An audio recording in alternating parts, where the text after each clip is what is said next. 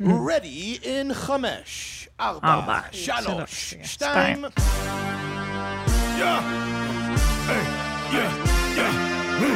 Where my mom's, where my mom's, where my mom's at. Where my mom's wearing thongs, hitting bongs at. Raising kids, cleaning shits, need a long nap. Where my mom's, where my mom's, where my mom's at. Where my mom's at podcast. With Christina P. All right. So come see me do stand-up. I'm going to go to Minneapolis Tits, August 26th, 27th, September 7th, one night only at the Bell House in Brooklyn, and then September 9th in Detroit, one night only in Detroit, September 10th, Chicago, one night only as well, and then Gashville, Tennessee, October 6th, 7th, and 8th, and then back to Jew Dork Titties and Caroline's, and then one night in Biloxi, Mississippi. I've never been there. Have you been to Biloxi? Nah. You mean Israeli immigrants don't hang out in Biloxi, Mississippi? No, sir. Ma'am. No, ma'am. Don't you misgender me. You come in here. This is Ela Klein of the H3 podcast. I'm not even done crediting her. Creator, fashionista of Teddy Fresh. She is a forward thinker. She's a mother of two boys, yeah, a wife, a podcaster, everything. She's everything. She's a fucking powerhouse, dude. And I love her. Thank you. You're I love you. The greatest. You. Yeah. You're the best, dude. Effortlessly beautiful, always. No, doesn't wear a drop of makeup. Stop it. So, you got two boys now. How old are these kids? First of all, I want to say that I love you. I love you, too. Before we get started. Yeah. And that you're so funny. Thank you. And I love your stand-up. Oh, I love that. Thank you. Okay, now I'll answer your question. Oh, that's right, because you guys came to see me the night that somebody got shot at the Netflix comedy festival. We got into the venue, and the person that was like warming up for you, or whatever the term is. Yeah. She was saying like, thank you guys for making it, and even though like all the craziness and like. Thank you for being, like, she was really seriously, like, thanking us for being there. And I was like, what happened? I don't even know. Should I not be here? Yeah.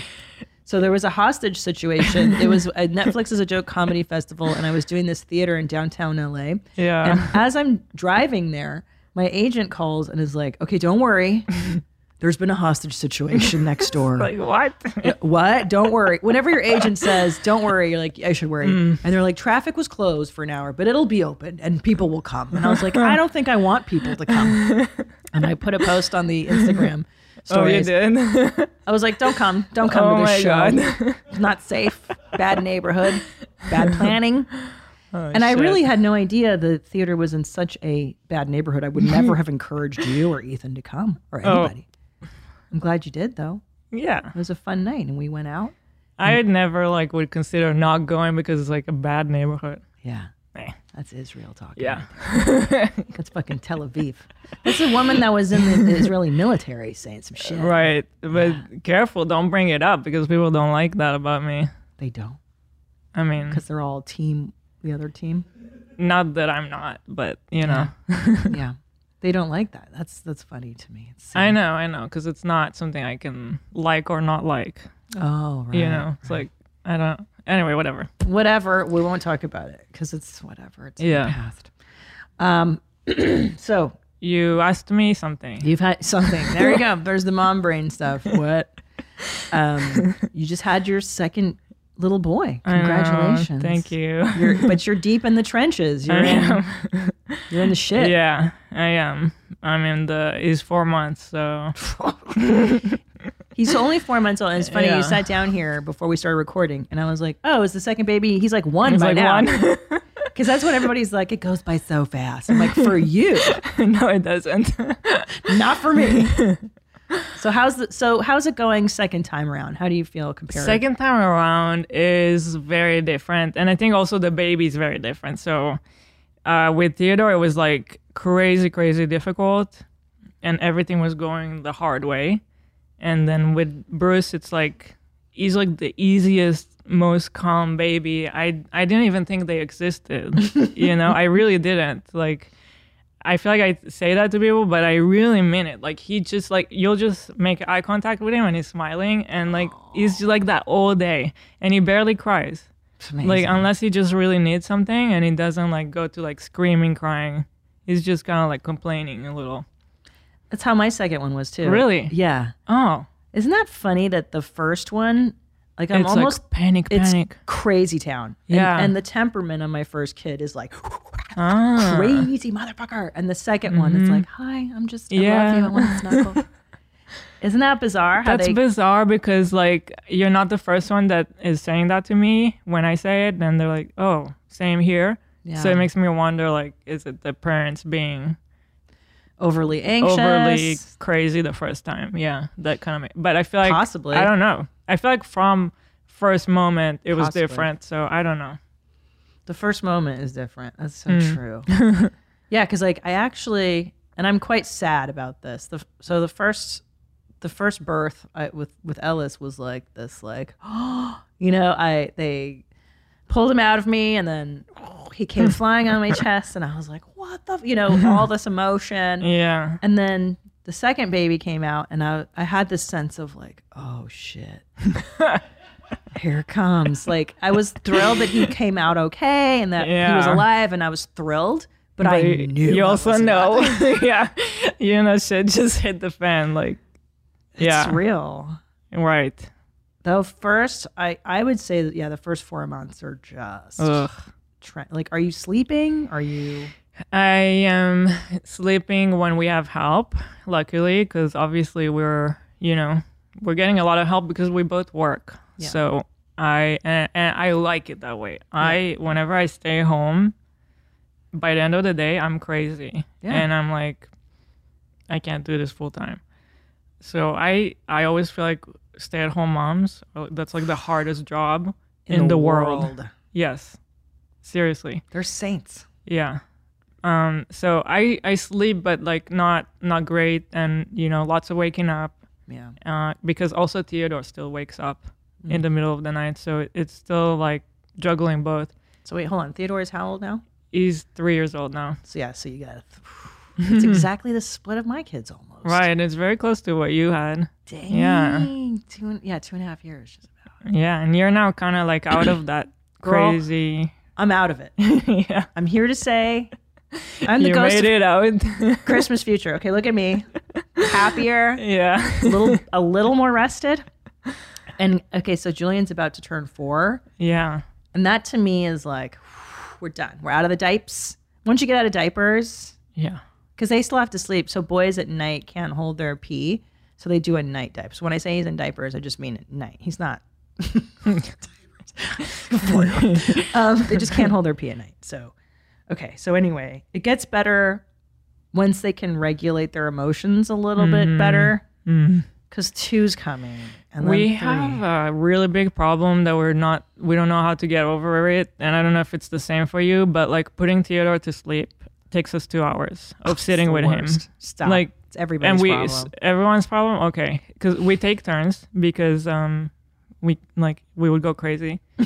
And we go up with him at 8, and then some days we don't come down until 10. Like, literally 2 hours. What does he do? Like, what's his...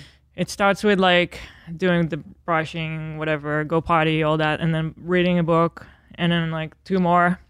And then, like, it used to be after the book, he would go to sleep. Now it's like, he just gets turned up now.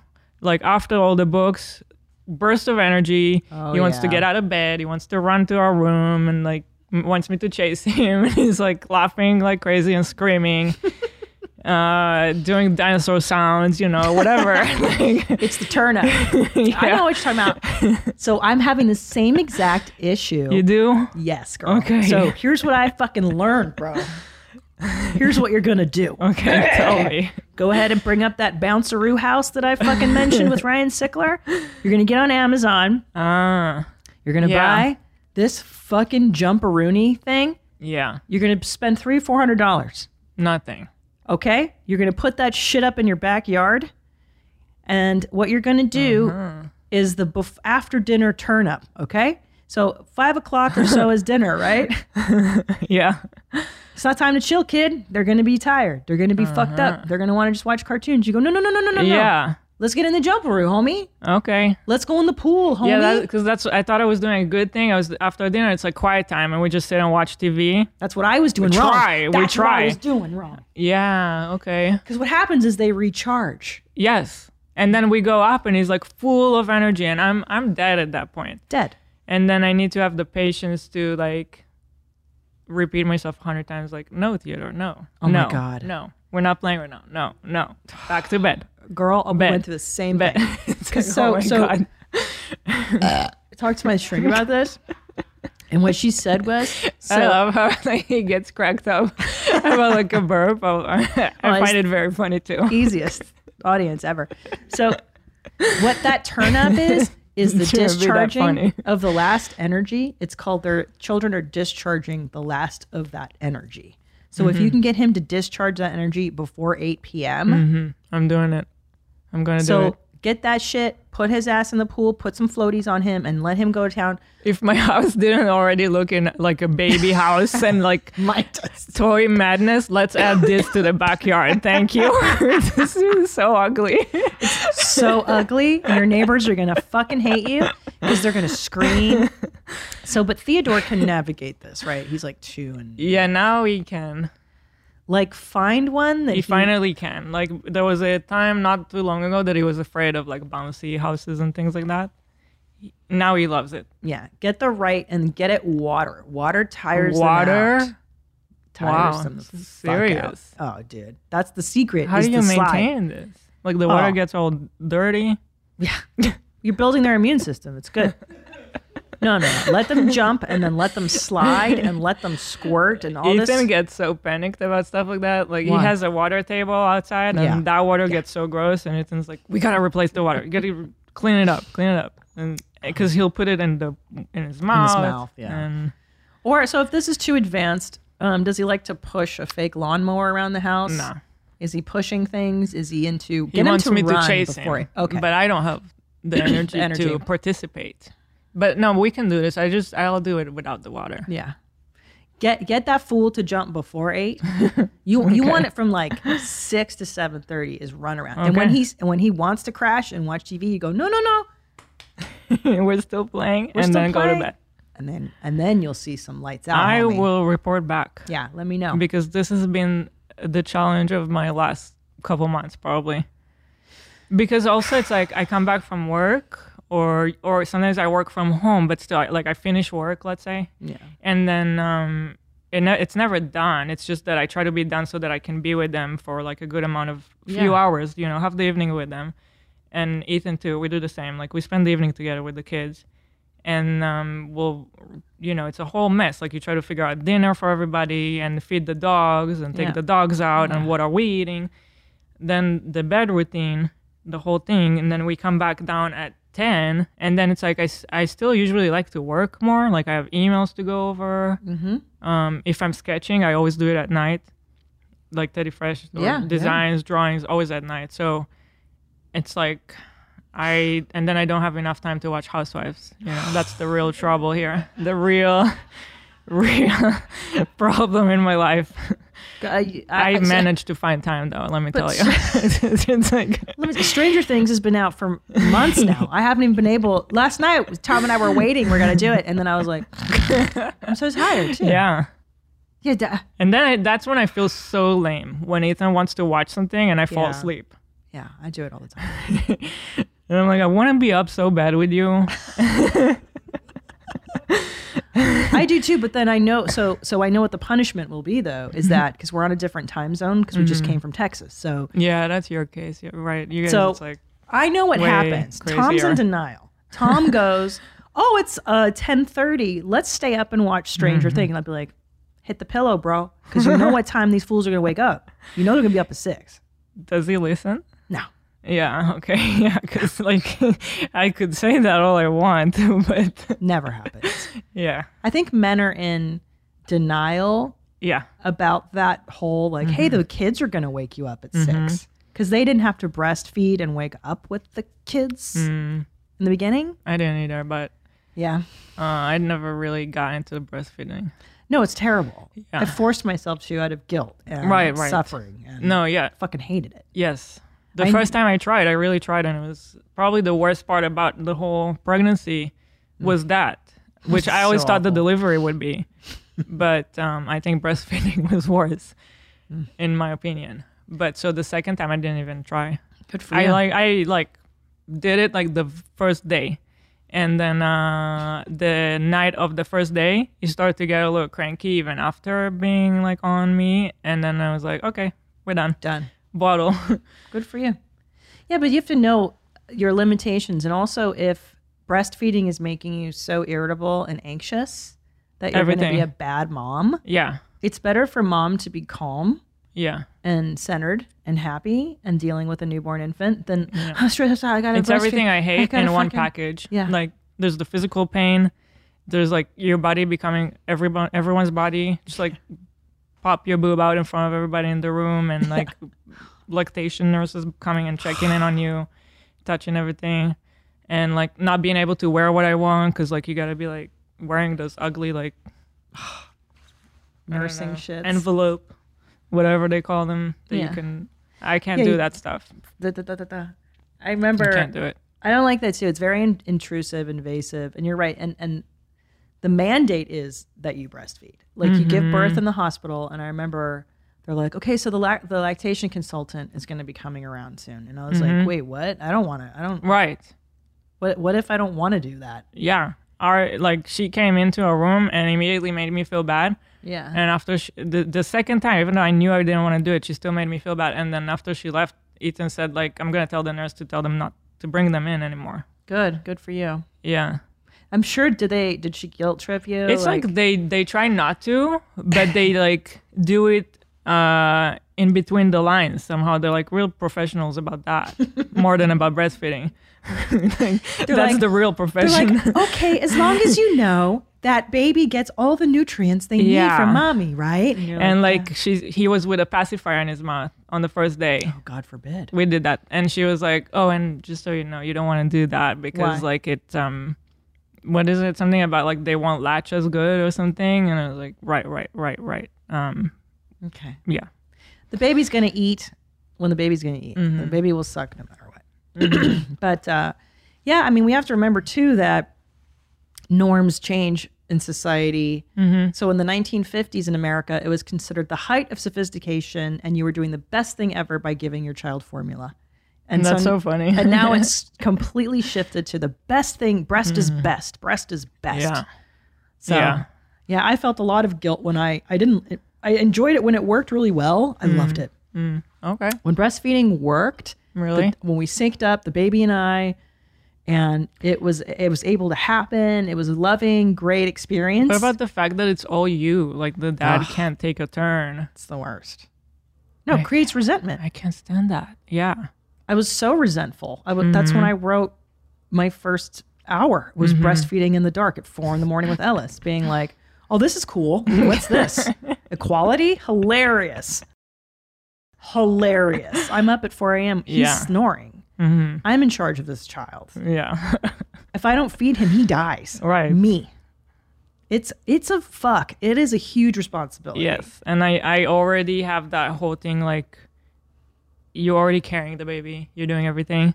Yeah. It's like, no, if we can take turns on the feeding, I'm definitely going to do that. You know? Yeah. Yeah. Good for you. And it's harder to say no. I still felt guilty.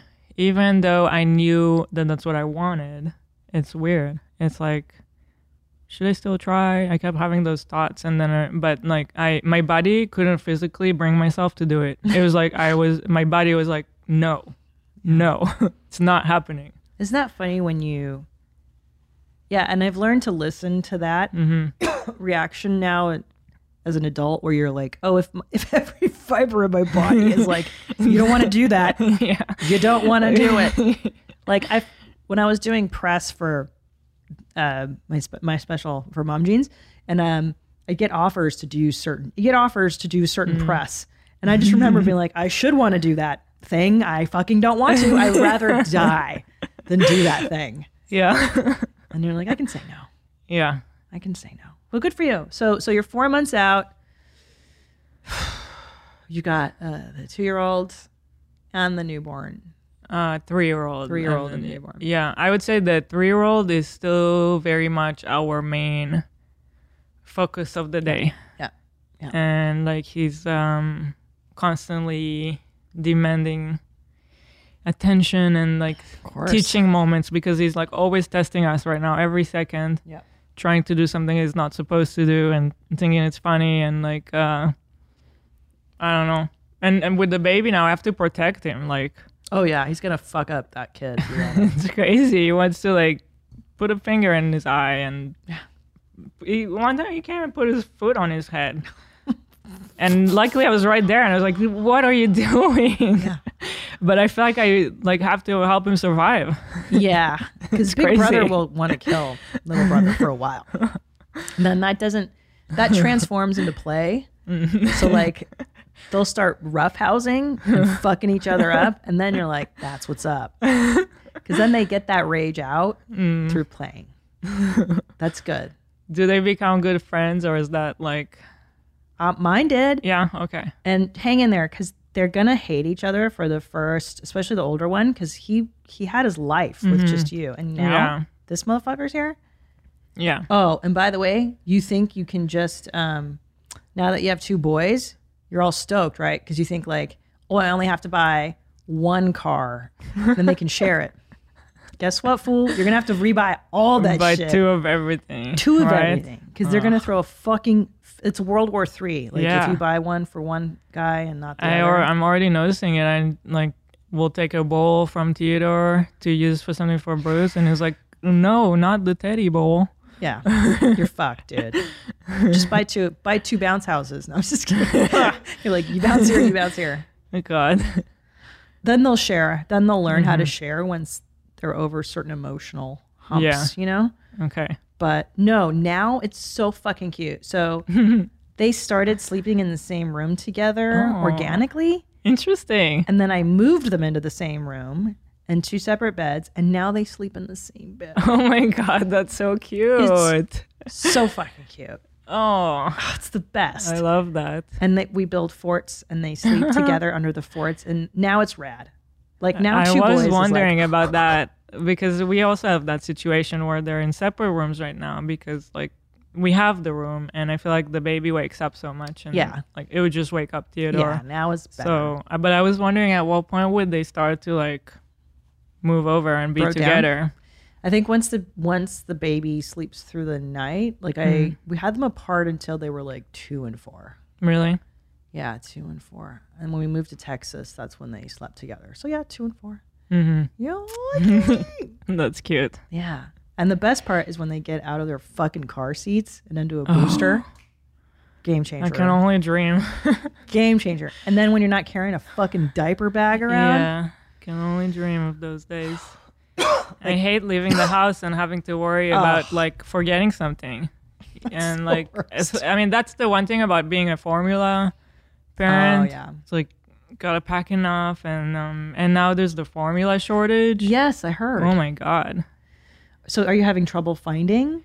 I did for a minute, and I started to just like Instacart like from everywhere that I could find it. Shit. And send like my assistant to go look for some, and you know, we told the grandparents like when you go grocery shopping, if you see, get some, and like we just all kind of like bought whatever we could find because it was getting that scary. Yeah. Well, because once your kid, and I don't know if people don't know this if they've never fed their kids formula, like once your kid is on a formula, you want to keep them on the same brand. Yeah. Yeah, that too. And but it became so bad that like people would switch, but you can't even find anything. It was crazy. Fuck. Oh man, what about that foreign shit that I used to order from like Germany? I don't know. Dude, it smelled good. Like, you know, sometimes formulas smell like shit. It smells good. It was this dope ass like German brand, Hearst or Haas or something. Huh. Anyway, I think luckily it's coming back now, from what I'm understanding. Why was there a formula shortage? There was some kind of a problem with a manufacturer or something. There was something bad in it, and they had to recall it. Oh. And then I think they had to like stop and restart all of production. Fuck. I don't know. Something like that happened. That sucks. And it was specifically to the U.S., you know. It was here. Yeah. Good. Yeah, I don't know if my breast milk was necessarily that much better than a formula. Like, I remember sometimes being like, I don't eat that well. Like, I don't, like, I drink coffee. That's true. I drink so much coffee. Yeah. It would taste like coffee, probably. Yeah. I'm like, I'm not so sure I would drink my breast milk, let alone my newborn infant. So, yeah. Another reason why it's not for me. I also think, too, I like to mix breast and formula. And I think when you, once you can do both, that's pretty cool, probably, yeah. I would do that. So I would breastfeed during the day and then give formula at night so that I could sleep through the night and maybe wake up and pump at like 4 a.m. or something. Oh, it's just torture. That sounds, I'm sorry, but that's pretty awful. So don't do that, in my opinion. So horrible. Just sleep. Just sleep. I'm sorry. It was so horrible, especially as an older mom. Like, I don't, you know what I mean? I'm fucking old, dude. I'd have to take that Fenugreek.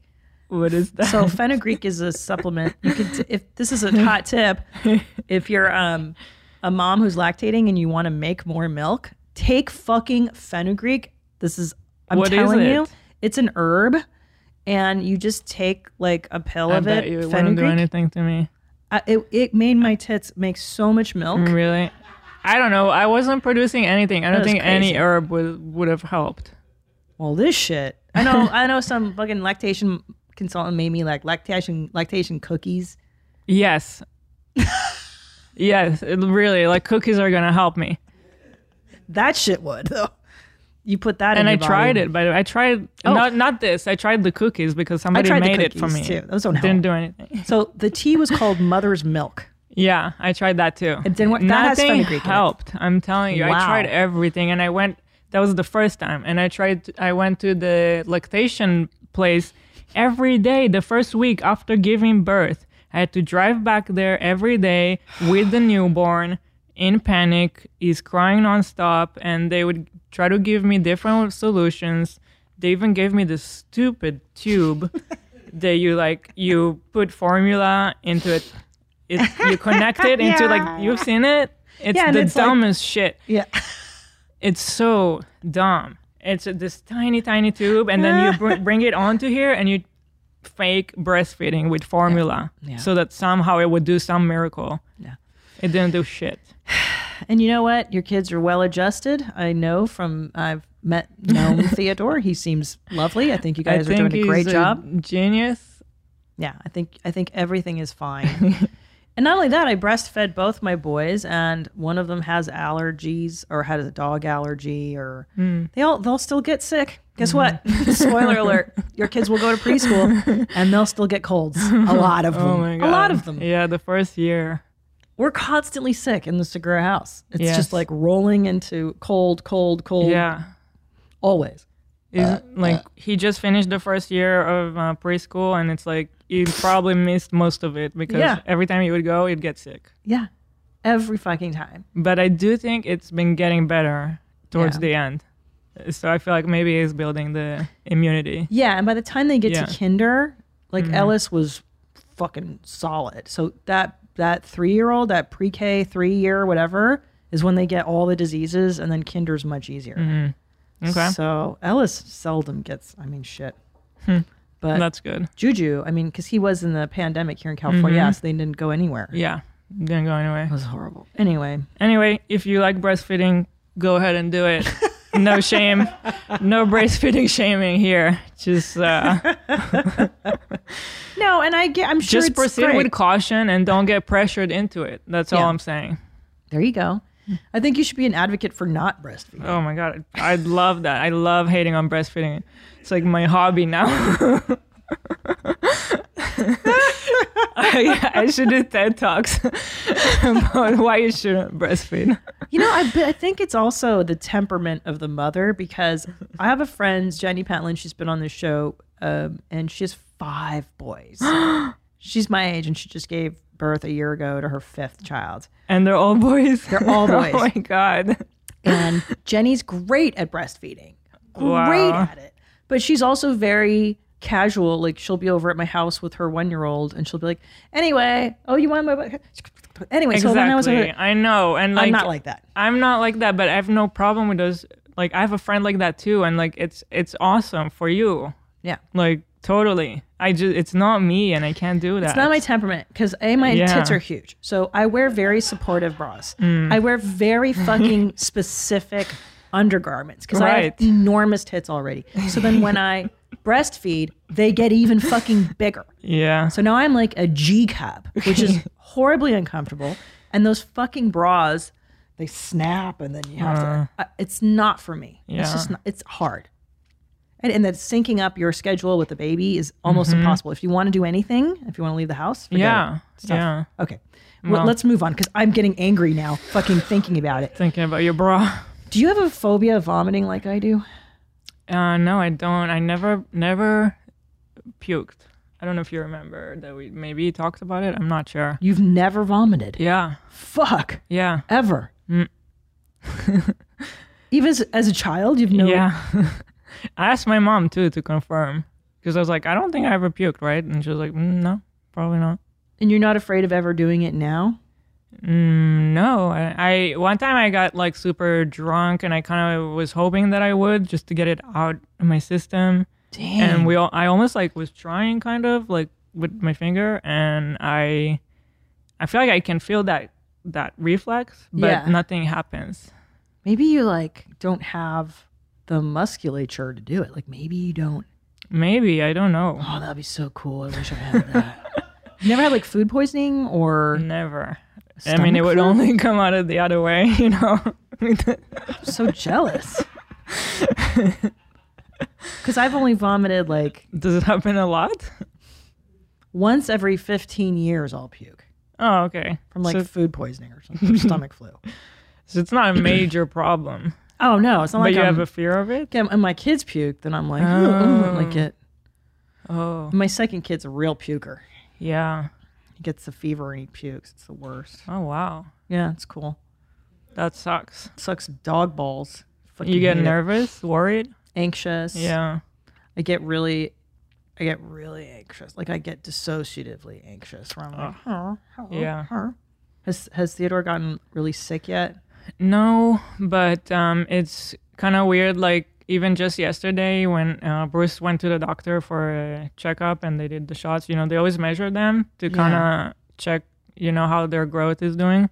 And I didn't go because I was at work. So Ethan went. And then he was texting me that the doctor said that his head is really small. It's only in the 1%. And I was like, how's that even possible? And they're like, we're going to have to come back to do a checkup on him. And like immediately I started to get so worried, and he looks totally fine and normal. So like, I know that something doesn't add up there, but like you just like immediately get so anxious when it's like, oh my God, like what's happening? Yeah. And then we measured him at home again, and it seemed like they got the number wrong, which is like, I don't know, how do you use a measure tape and get it wrong? But he seems fine. So... Yeah. Well, those percentile things, I'm not so sure. I don't understand it. I don't either. Yeah. I remember they told me at one point that Ellis's vision was bad when he was little, and then he grew out of that. They told me that Ellis has a speech delay, and I'm like, no, he doesn't. He's he's more articulate than 40-year-olds I know. Mm-hmm. So a lot of times these kids grow out. And they give you these like mini heart attacks every time. Yeah. Yes. Until I've learned that these numbers and measurements and things, it's not always the end all be all. So, but when will you recheck him? I don't think we need to. Oh, he's fine? We messaged the doctor and we said, like, we measured him at home and it seems like the measurement was wrong. And so the doctor said that, sorry, that they got it wrong. Oh. I was like, okay. Yeah, because 1% would mean that he would be grossly disfigured, right? Why, yes, exactly. Like 1% probably like this head. I don't know. Head, yeah. Why would you let us go home like that and with a printout that says his head is 1%? Right? Like it looks so wrong that how about you say like, let me go and remeasure. Yeah. Something doesn't make sense here. The kid, the rest of the kid is proportionate, but then his head is in the 1%. Yeah. It wouldn't even make sense. His body is like in the 90%. but the head is one and it looks normal. But it looks eyeballing. Yeah. So like they let dad go home like that with that printout, message mom and get us both all worried, you know, yeah. and tell us you're going to have to come back for a checkup. Cool. Like, thank you. Yeah. I think you should switch pediatricians. I do. Fuck that person. I should. Yeah. Sometimes people are lazy, I think. Like I remember one time, so when Julian was born, you know, they give the newborn hearing tests. Mm-hmm. And the person comes by and they're like, they can't hook up the machine to his ears properly. And they're like, well, you know, either he's deaf or this thing isn't working. Oh, shit. I guess this thing isn't. And I was like, can you put a battery in it and come back? Like, it's like, battery or my kid can't hear. Yeah. You'd think they'd get it in order first before like even. Like, don't say anything to the fucking parent, you idiot. Yeah.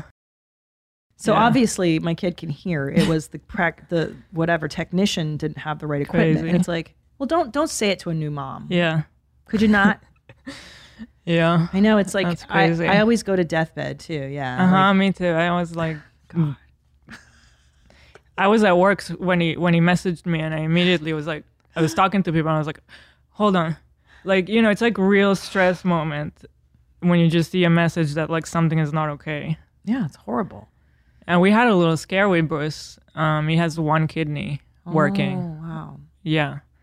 So I'm still like, if anything comes up that's not okay now, I'm still a little bit like, oh, maybe the kidney was an alarming situation of something else going on.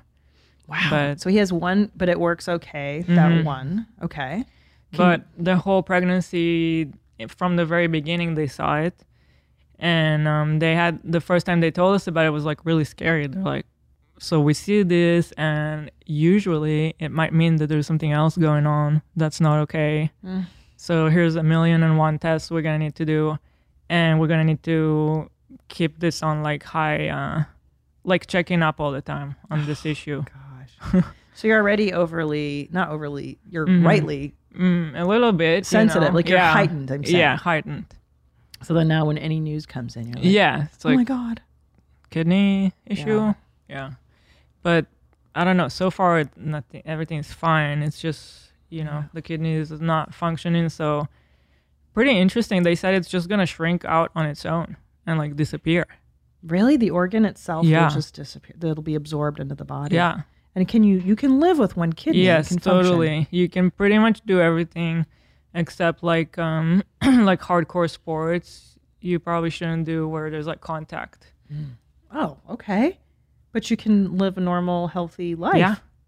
Awesome. Yeah. So. Except for that 1%. Hopefully he doesn't care about sports. Yeah.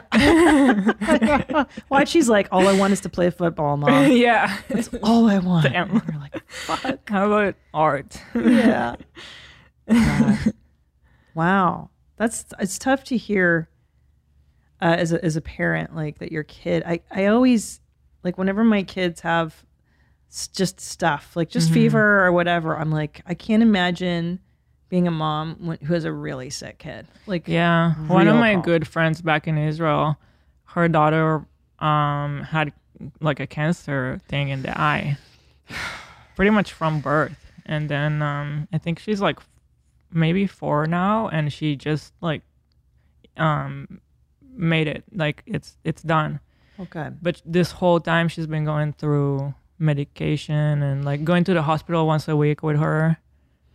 And my friend is like, she's kind of like crazy and always like smiling and happy, and I'm like, how are you still maintaining to be like that and go to the hospital every week? Yeah. And like having to do that through COVID too. Oh.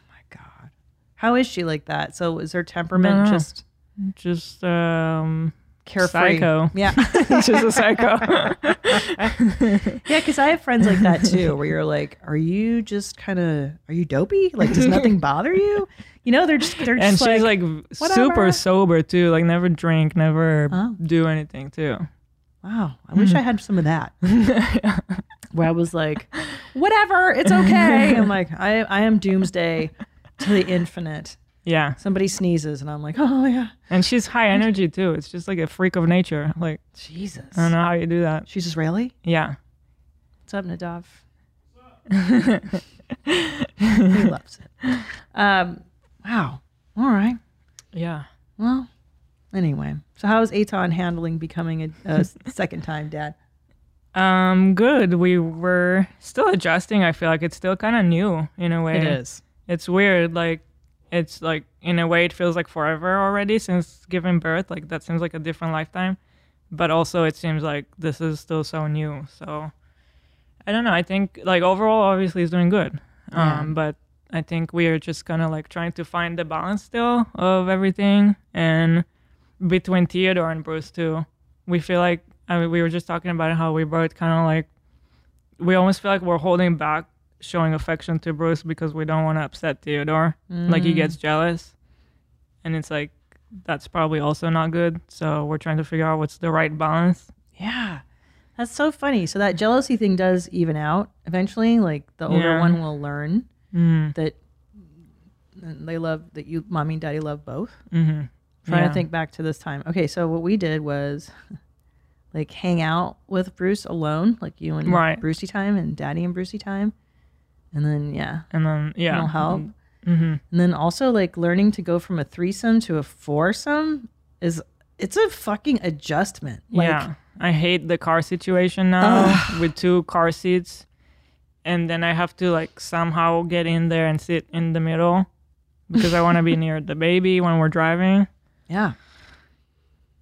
Or just like the double stroller. Yeah. That's a fucking thing. Finding the right double stroller and the amount of shit that you have to carry. And then attention. You're right. Mm-hmm. Like attention from the older boy to the baby. Mm-hmm. And then the husband. How does the husband fit into all of this? Right. It is tricky. And it's every kid is an adjustment from what I hear. Like going from 2 to 3 was crazy, right? Mm-hmm. 2 people to 3 people. Huge. Now 3 people to 4 people. And we still have the 2 dogs on top of all that, which are 2 little psychos. Yeah. That require a lot of attention, too. A lot. Like, Shredder gets jealous, too. Oh, Shredder. Shredder needs love, too. I love Shreddy. So cute. Yeah. And does the baby, and the baby's too young to be afraid of the dogs yet, right? Yeah, no. Doesn't care. Mm-mm. So we had to give Bitsy to my mother-in-law. Yeah, did you say that one of them is allergic? Dude, Julian was like, oh, he got all fucked up. How'd you find out? So Julian had chronic croup. Like he kept getting fucking croup. And then croup is the like throat thing. Theodore just had it. Oh, the barking cough. Yes. I didn't even know that word. I just learned it. Yeah.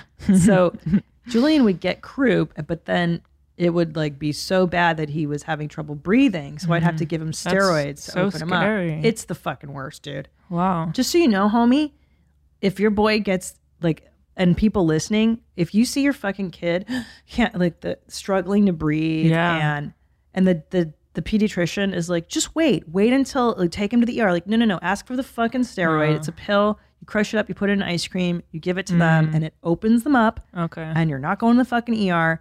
Yeah. And don't wait. If you see it, just get it. So like he kept having that like 4 or 5 times. And I was like, something's up, dude.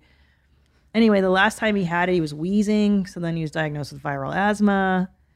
And then they did a bunch of tests on him and the allergies came back. The only thing he's allergic to is dogs and highly allergic to dogs. Like, aww. I know. I'm like, see you later, Bitsy. You're going in the fucking river. That's so sad. Yeah. So I threw her in the lake and I was like, fuck out now. I was devastated. She's with my mother-in-law.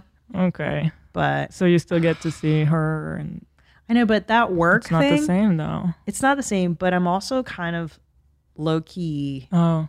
Jazzed because I'm like, I don't have to take her out 500 times a day. Yeah. I don't have to feed the bitch. Yep. It is like having another kid. 2 dogs is another kid. Our dogs are so not easy, too. Yeah. Like, we can't just put food down and they eat. They don't do that. But then there's food down everywhere because we keep trying to get them to eat. And we will accidentally, like, walk and kick it all the time because it's everywhere because they won't eat. And then we have to like make a game out of it, and then Shredder will eat, or it's craziness, or Ethan has to cook them a steak or chicken, and then it can be like they don't like it cold from the fridge too. It's high level These dogs got, like, you know, high-level doggy problems. Yeah. Yes. We like to say between us that we think Shredder is kind of, like, got a anorexia or something. maybe she doesn't need it. She's tiny. I don't know, but it's very weird and hard to explain. We've tried everything. Because I remember you telling me that Shreddy, yeah, like you guys have to do a very specific routine to get her. Yeah. Uh-huh. Wait, her? He. I don't want to misgender. Two boys. I'm sorry. Two male dogs and two boys. You're the only girl now. Only, yeah. That's crazy. So Shreddy won't eat. And then Alfredo doesn't eat because Shredder won't eat. Because Shredder is the alpha and he like gives him a look. Yeah. And so Alfredo has to wait for Shredder's permission to eat. There's a weird dynamic between them. That's amazing. Yeah. Now, what if you did this? So do you feed them the rocks, the kibble? We do that. And sometimes there's like they have the freeze-dried food, if you know it. Like, forget, Stella and Chewy or something like that it's called. Sometimes we'll mix it. Sometimes we'll mix it with steak. Listen, you put that fucking bowl down. 5 minutes. If they don't eat in 5 minutes, take that shit away. Tried it. And then Shredder's lovely trick is that he'll find something really loud in the room and he'll go and start doing that on it. So like we have the diaper trash can and that shit is super loud and he'd do it and like he can drive us crazy and he'll do it exactly when the baby's crying or when Theodore is having a moment. Oh, because he wants the attention. And then Shredder in the background is like, it's really loud. He wants your attention. Shredder's saying, and what we're about like, me? What do you want? There's food on the floor. And then he won't touch the food that's just sitting there. But if I go to it and I start throwing it around, then he'll chase it and eat it. You're wild. And I'm like, you understand that I have two kids to worry about. So much going on in your house. But then he's so cute that you're just like, yeah, you know. It's amusing. It's fine. It's amusing. Poor Shreddy. Last on the totem pole is the dogs, right? Right. But you have two kids. You're like, get the fuck out of here, dog. Can't deal with you. Not until the babies are sleeping. We have some sort of like Ethan kind of takes care of the dogs when we're all there and the kids also need attention, then they kind of go to Ethan. That's good. Yeah. Oh, I was going to say another trick that my kids do. It's so shitty. When one of them's having a meltdown, the other one will want your attention at the same time. Mm-hmm. It's the fucking shittiest. I'm starting to see that happen. It's crazy. It's the worst. Yeah. Like, Julian will be tantruming, and then Ellis will be like, Mommy. Yeah. Mommy. And then eventually now Ellis is just like, shut up. Did you? And I don't want to encourage it. I'm like, just don't say that. That'll scar him, you know. But inside, I'm like, yeah, shut the fuck up. Wow. Yeah. Do they say, is he at, like, what happens at that age? Does he say bad words? And yeah, everyone curses at my house. And is it okay? What fucking do you do? Darn it. No, here's what I've decided is I invent words. So I told Julian that "darn it" is the worst word in the English language. So he'll be like, fucking, and I won't react. And then he'll go, "Darn it." And I'll go, oh, don't you say "darn it." Oh, so you can tell them. You're kind of genius. Yeah, kind of. But it doesn't work because then he goes, fucking darn it. And I'll be like, oh, shit. But I just tell him, like, you can say that stuff at home, but the minute you step out of this house, if you say it at school, you're going to get in a lot of trouble, homie. Mm-hmm. So it's your choice. Okay. You can choose. You can choose. That. Yeah, because I feel like, I mean, unless you want to become a totally different person around your kids, I mean, you kind of aren't a big cursor. I'm not, but Ethan is. So I'm always like, yeah, what do we do about that, you know? Look, they're going to figure out who the fuck you are. Yeah. My kids know who I am, but they know that I'm a good person. I'm nice to other people. They see that example. Yeah. And they know the rule, which is like, okay, you can say that at school, but you're going to get it. Right. Yeah. So Theodore is kind of starting to ask us when we say something, and he's like, can I say that word? And it's funny because he'll ask about the most normal words, like, I don't know. I don't even know an example. Like, I'll just say something like, oh, I didn't feel like it. And then he's like, can I say feel like it? Can I say that word? That's so cute. Just trying to figure out the boundaries. Yeah. Yeah. It's fun. Yeah, I mean, I'm just trying to show them not to be an asshole. That's big, right. Too. Yeah, that's a big one right now. We have to teach him all the time. Yeah, the 3-year-old. Yeah, be cool, dude. Be cool, bro. Don't just throw shit on the ground. That's another one. Just drop shit, and you're like, homie, pick it up, bro. Let's go. That one makes me crazy. Yeah. Fuck. And these little fuckers. We have this, like, you know, in the refrigerator door, there's the ice maker. It's just nonstop. Oh, no. And then all the ice falls on the floor. And I'm like, you know, that melts and people fall and they can hurt themselves and da-da-da-da-da. Yeah. Ice. They want ice in everything. They want to suck on the ice. And I'm like, get the fuck out of the ice, bro. And then the sugar starts when they start eating candy. And it's like nonstop sugar parades. He's addicted already. And we barely give him any. I don't know how it happened. All the time. Can I have treats? Can I have treats? Can I have treats? How about now? I'm like, no. You guys are like crackheads. Yeah. Him too. Yeah. Crazy. It's just, you just have to say no 50 fucking times a day. No. But no, luckily I did get him to be like very into fruits. That's good. Because I am. So I feel kind of good about that. Yeah. At least he's still into fruits. Yeah. We haven't aborted that yet. Yeah. But he's become so picky with food though. Yeah, that happens too. There's like an age where I remember I would read these mommy blogs and they're like, just introduce all the vegetables when they're babies and then they'll keep eating them through there. And you're like, bitch, that is fucking not true. Yeah. I used to feed them peas, carrots, all that shit when they were babies. Yeah. It doesn't matter, dude. By the time they turn 2 or 3, it's like nuggets, fries, grilled cheese, pizza, spaghetti. They're kids, dude. Yeah, pasta, french fries. That's it. I even tried making your favorite Israeli kids thing with the little... Petitim? Yeah. Is that the tomato? And they were like, no, what's this? Too weird. Theodore doesn't like it anymore. Oh. No, he's become so picky. He'll just ask for plain pasta. Plain. And I'm like, you're not eating that. Butter noodles. And he wants butter noodles. Yeah. And I'm like, ugh. It's so gross.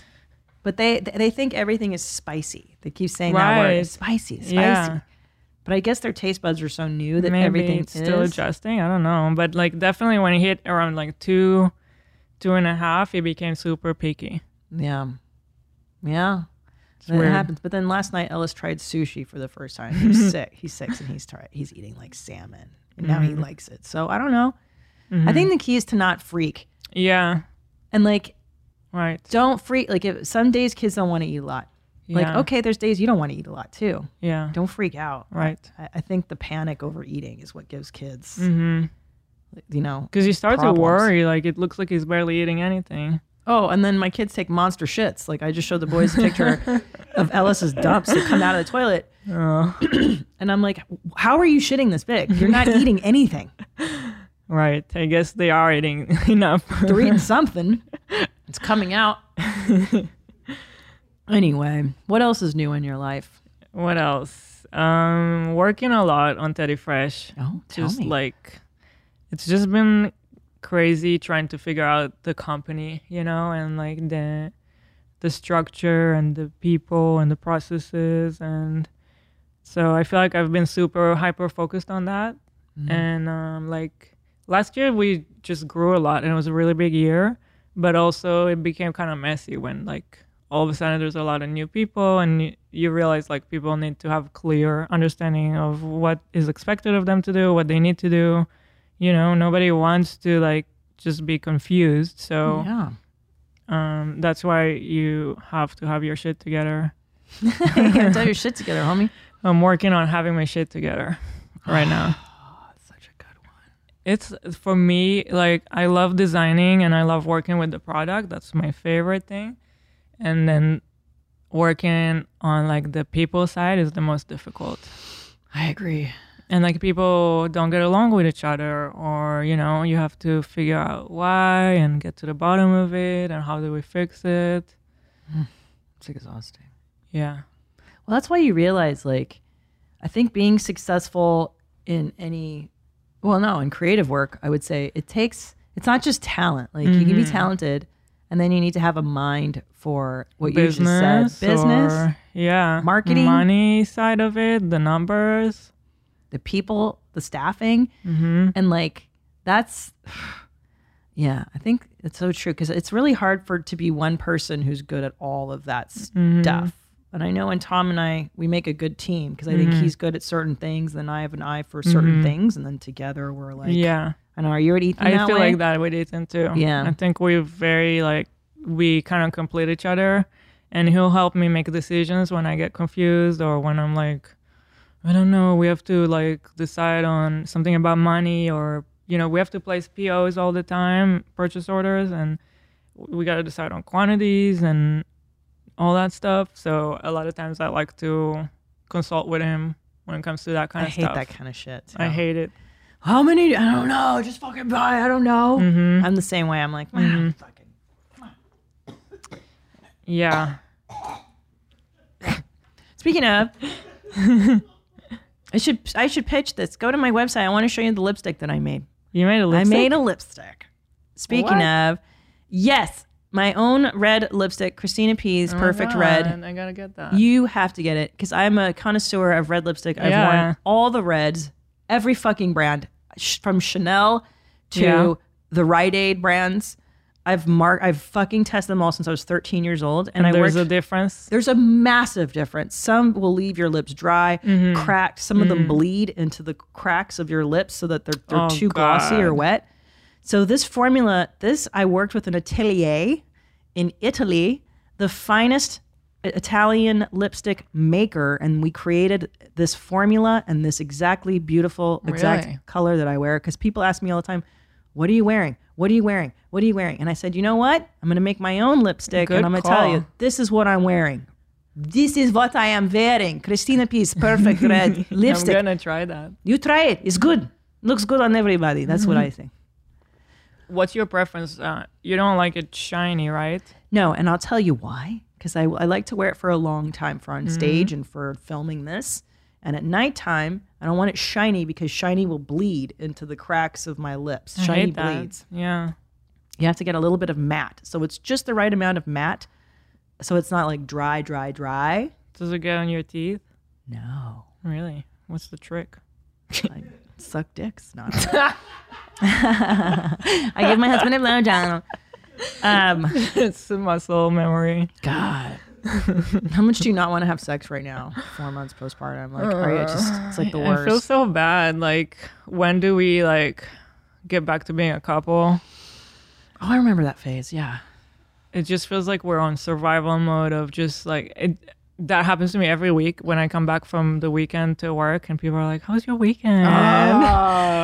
Did you enjoy the long weekend? And I'm like, long weekend means more suffering. Yeah. No, I barely survived, but I'm glad I've survived. Yeah. That's so funny because before you have kids, the weekend is the best thing ever. Yeah. And when you have kids, you're like, just get me back to work on Monday, dude. These fuckers are eating me alive. And the 3-day weekend, even worse. And the summer, forget about it. Yes. Summer break. Fuck. Isn't that great? Woo!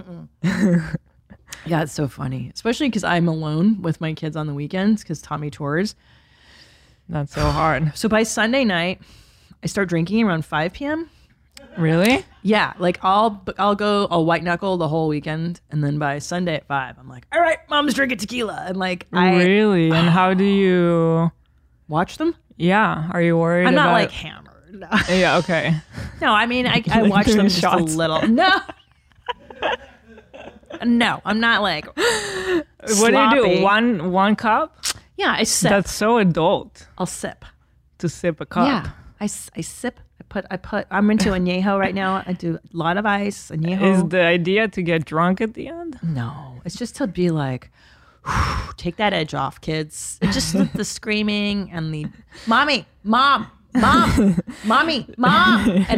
whenever I leave the room, mom. Yeah. Full panic. Where are you? Where are you? I'm like, I'm always here.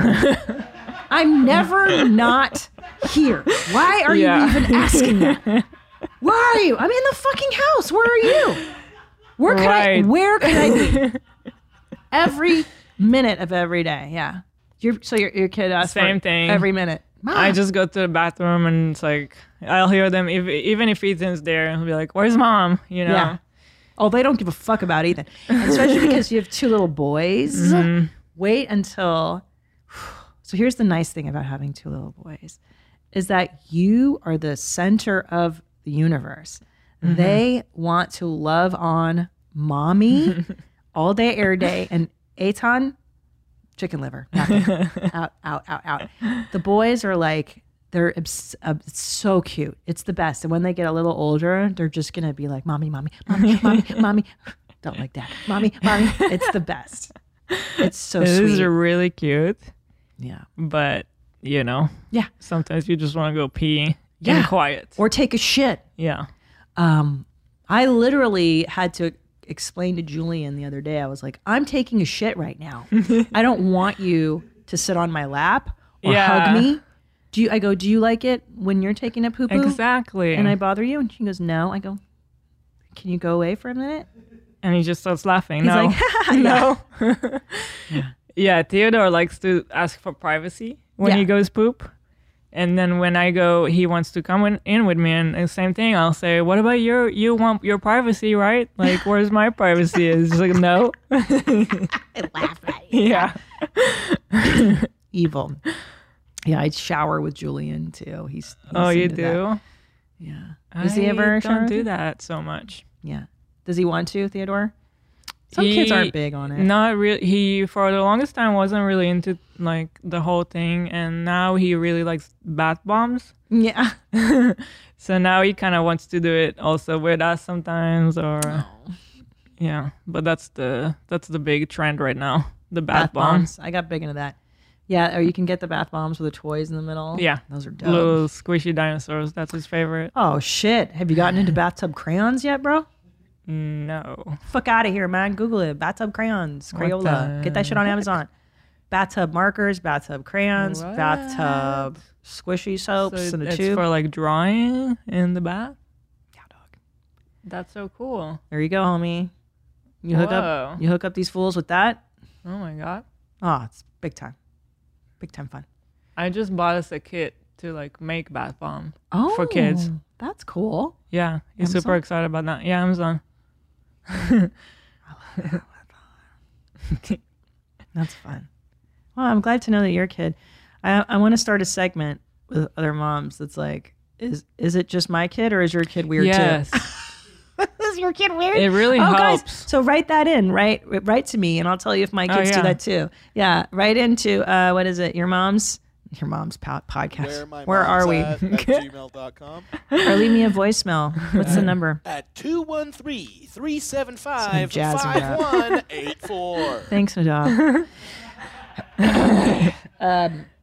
What about you? What's new in your life? Well, I have to say that so we're here in LA. We've been living in Texas the last year. Yeah. And I really enjoy our ease of living in Texas, and I really like the people and the culture is rad, and I love it. And then I come here and I'm like, oh, I love LA too. I love LA. I love my home, LA. And then I, you know, and then I get into traffic and I'm like, oh yeah, no, we don't. So I think what I'm gonna do is just like get the best of both worlds, like what we're doing. Like come stay in LA, and then that's really cool what you're doing right now. I love it. Why not? Yeah, like Tommy and I are still LA peeps, and I'm so happy to see you and like our friends. I miss so much, but yeah, I'm in a good place. I'm in a good place as a mom. I think sorting out this stuff with Julian was a big deal. The dog allergy. And that sounds kind of scary. The asthma shit was like I was gonna die. Yeah, and I love the bit about living in Texas and your special. We're gonna write even more. It's different. It just feels LA. I think the vibe I got when I was parenting here was a little more intense, a little more organic, a little more like, you know, intense. And then Texas is like, hi y'all, they're just kids. Just let it go. And I'm like, oh, yeah, I'm more like that. Just, boys play with snakes. That's how they do it. Boys have guns. No big deal. That's funny. Both have their good stuff and their bad stuff. So I'm becoming a citizen of the world. But I'm more worried about, now that I'm getting closer to 50, I think that's been fucking my head up more than anything. Is you go like, oh, I'm 46, dude. The next one is I don't know what to think about that. Yeah. It's kind of scary. I'm terrified. Yeah. And now when I move like physically around, I'm like, is that age? Oh God, am I aging? And I never felt any different. And I'm like, oh God. I don't know. You start to contemplate like what's important and what, you know, what were the priority. Yeah. And they're always, it's always your kids. It's the kids. Do you ever think about like when I'm going to retire? Not that you need to, but yeah. I don't know. I think when I get really bored, I don't think of it as an age because comedians can work in their 90s. Mm-hmm. That's the thing that I always think about is like, I'm not sure that I would want to retire and then like just be home and be, I don't know if I'll be happier, oh, no. You know, doing that. I know, because what do we do at home? Like, I work, you know, in my free time. Right. Right. Because for me, stand up isn't work. I almost. Mm-hmm. You're right. Yeah, I laugh when they're like, oh, did you work at this club? I've always felt like I tell fart jokes. It's not work. You know, like this is a joy. And the fact that I get paid is like a miracle. Right. It's a pleasure. So I don't want to retire. I don't know. Yeah, that's how I feel with Teddy Fresh. Like last night I was just watching Housewives and drawing, you know? And that's like, if I didn't have anything, I would still do that. You're into the Housewives. So where do I start? Tell me. Listen, I told you, and you did not do your homework. You have to watch Housewife of Salt Lake City. Salt Lake City first. It's okay. The best. And then I will tell you other ones. I recently started to get into the OC. I also watch Beverly Hills, Miami, and like Potomac. So, what do you like best about them? The messiness. It gets very messy, you know. The emotional messiness. I think also being like a parent and working so hard, I just need like brain numbing shows. Yeah. Like sometimes we'll put on something that's like actually good, but I'm like, I don't know if I feel like it right now. 100%. You know, yeah. I don't think that the Housewives show is like very good. Like, and like there's no cinematography value or anything like that. But it's kind of healthy for my brain, I think, to just like relax. Junk food. You need junk food. Yeah. Yeah. I love it though. Sex and the City reruns. I was doing that for a while. Like after spending a day with my kids, I'd be like, I have to do something. Did you watch the new version? Terrible. Okay. Did you? I did. What did you think? It's like, I started off thinking like this is so bad, but I still watched it. So. Of course, that's the problem. It's so bad. And I did like Bobby Lee there. Love Bobby Lee. That was fun. That was amazing. And that he managed to keep some of his personality, which was nice. Totally. Yeah, totally. I was like, I know this guy. Yeah, he was like the only bright spot. Everyone else was a fucking bummer. A little bit, yeah. So they're renewed for season 2. And I hate Che. I fucking hated that. The character's the worst.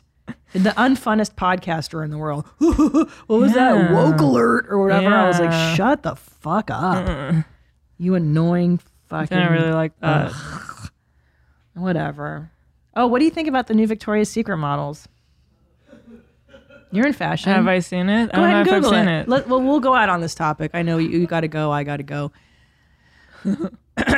This is the latest Victoria's Secret model. Did you know that? I did not. She has Down syndrome. She's the latest. This is a trend in fashion I've noticed that... It is. What is going on? It's like, I on the one hand, I don't want... I feel like they're exploiting inclusivity versus actually being inclusive. I haven't seen... Is there like a photo shoot that I can see? Yeah, could you Google... Sophie what was she a part of? Like, was it a runway or Victoria's Secret? That black and white photo is the one from Victoria's Secret that everyone's seen. It's weird because like... We have done more like not your typical model shoots, and I actually have enjoyed it, and I think that it has more character, and it's like, you know, and people really want to see it. And I think it's interesting visually, and it's unique, right? It's provoking, provocative, and it's interesting. Yes. Yeah. So I like to do it when I, like they always... run by me the model decisions, and like I think for me, I like to pick people that like look interesting to me or unique or have like interesting features that are not like the typical model look. So you're like toothless or that could be cool.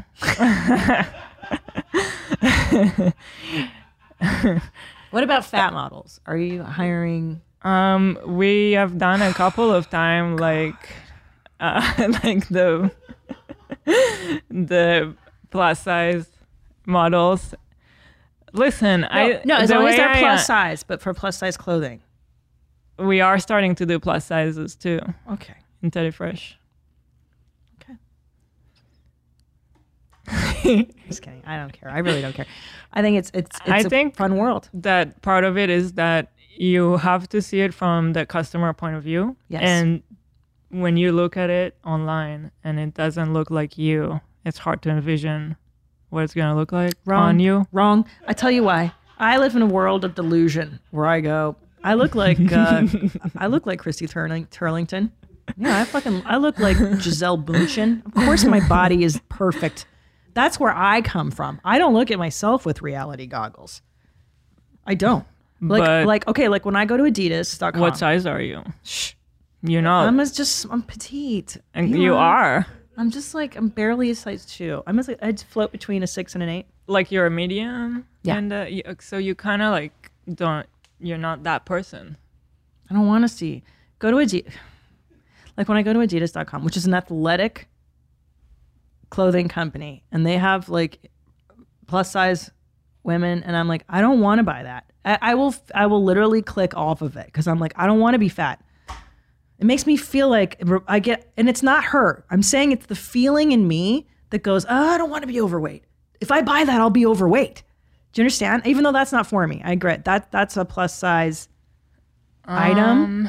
I go. Oh, it's like bad juju or something. Like, oh God, I'll be fat if I wear that. I mean, that's interesting. That sounds that's more my like own stupidity. Yeah, that sounds like I got mental problems. You're being just stupid. Yeah, I'm projecting. Okay, let's look at short tights. Short tights. That's what it sounds like. I am stupid. I fucking know. No, up. Short tights. Up. I mean, down. Scroll it down so that the page goes up. There, short tights. Are those for regular size? Let's talk about like boob version of us, because like you and me are very different. Yeah. So like if you look at tops online or shirts, you probably have to think about like, is this gonna fit me? Right. So if the model is very like flat or whatever the term is, small. Where I shop, the models are always flat. So is that a problem though to try to? You know why? Because over the years, I've learned how to dress these tits. Mm-hmm. That comes from being in my 40s. Yeah, where I'm like, guess what?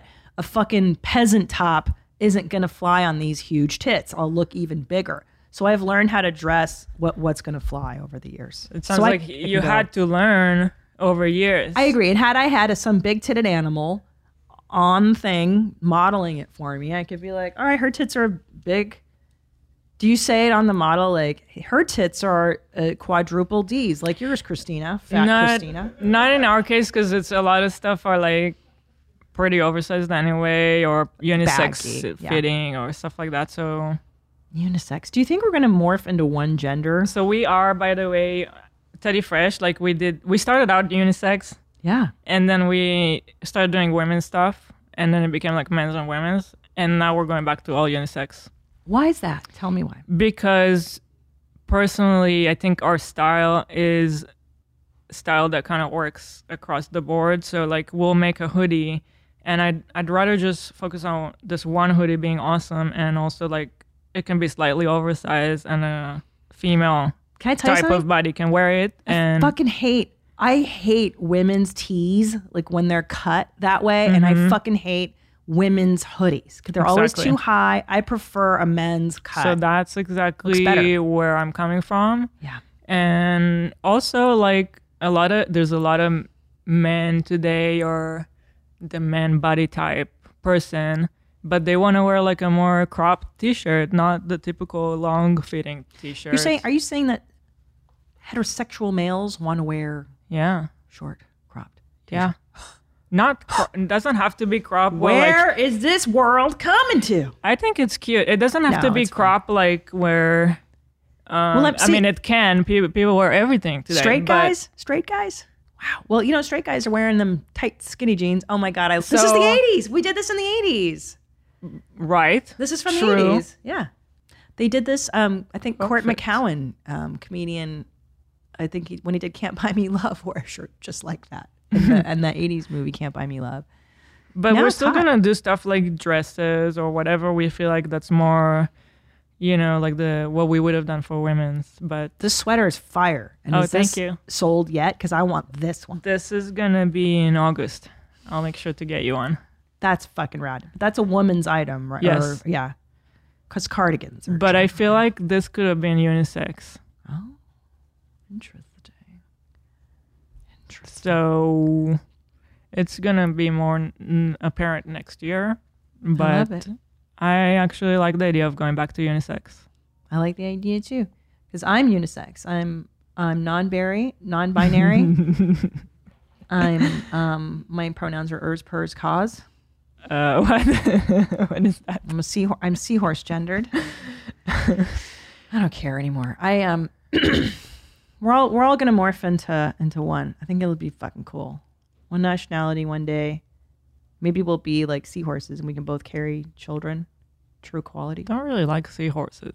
No? You fucking are you anti seahorse? I don't know. I don't really like them. Be more inclusive. You heard it here first. Ela Klein hates seahorses. They're kind of weird looking. Cancelled. Okay. Something freaky about them. Yeah, they're freaks, but they exist in nature, so maybe we're gonna go that way. I don't know. I love you. Thank you for coming. This is it. That was so quick. That's it. So fast because we get along so well. I know. I can't wait to see you. Was this interesting? Okay. Yeah. I mean, you're a professional podcaster. I'm a professional. I'm not used to being on other people's shows. I almost never do it. I love you on H3 because you're always kind of low key, and then when you say some shit, like you really say some shit. It always makes me laugh. That's the best, dude. You make me laugh. You inspire me. Oh, I appreciate your candor as always, your truth. Thank you. You'll be giving a TED talk on why you hate breastfeeding. I am a professional breastfeeding hater. Good for you. Everybody, buy Teddy Fresh. It is the fucking awesomest line of clothing. Thank you so much. And I love you. And everybody go see this. What was your... Mom Jeans? No. What was the way you identify? Ers, pers, cause? Go see this Ers, pers, cause. They, them, seahorse. I'm seahorse gendered. All right. I love you guys. Thank you for watching. Subscribe. And until next time, stay cool, moms. Bye. Meow. Bye. Where my mom's at. Where my mom's wearing thongs, hitting bongs at. Raising kids, cleaning shits, need a long nap. Where my mom's at. Where my mom's at podcast. With Christina P.